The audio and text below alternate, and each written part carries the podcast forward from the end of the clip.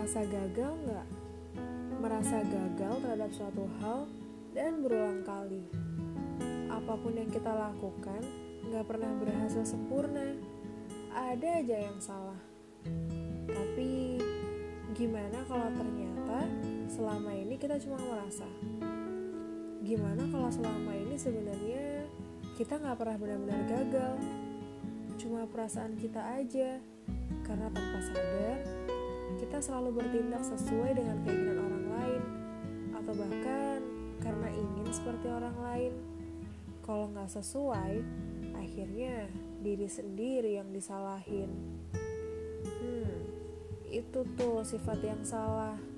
Dan itu juga sifat yang kadang masih ada dalam diri saya dan yang paling saya benci. Kadang kita terlalu sibuk menyalahkan diri sampai lupa untuk muji diri kita sendiri. Kita lupa buat nengok ke belakang dan melihat semua perjalanan yang udah kita laluin sampai berdiri di titik ini. Perkara memaafkan, kadang diri sendiri lebih mudah memaafkan atas kesalahan orang lain daripada kesalahan diri sendiri. Semarah-marahnya kita sama orang lain, ada aja satu celah untuk kita supaya bisa memaafkan mereka. Lain halnya kalau diri kita sendiri yang bikin salah.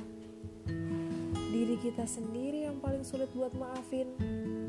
Tiba-tiba kita berubah jadi hakim yang menuhankan rasa bersalah untuk menghukum diri kita. Hmm, terlalu sulit untuk berdamai sama diri sendiri.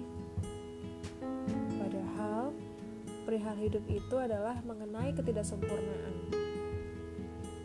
Sebenarnya, menjadi wajar bagi manusia melakukan kesalahan, kegagalan, bahkan menciptakan ketidaksempurnaan.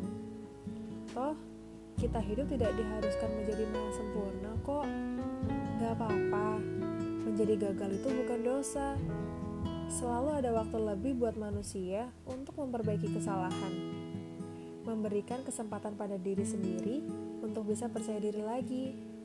Walaupun nyatanya untuk sebagian orang menumbuhkan percaya sama diri sendiri itu gak mudah. Gimana caranya kita bisa percaya sama orang lain kalau kita belum bisa percaya sama diri sendiri? Gimana caranya bisa melangkah maju bersama orang lain kalau kita belum bisa melangkah sendiri? Gimana caranya bisa memimpin orang lain kalau kita nggak bisa memimpin diri sendiri? Dan gimana caranya bisa sebenar-benarnya memaafkan orang lain kalau kita nggak bisa maafin diri sendiri? Ingat, Jangan sampai kita kehilangan kita. Kita hidup di dunia yang kita sendiri yang ciptain. Kaki dan tangan sebagai pengukirnya. Tanpa melihat salah atau benar, berhasil atau gagal.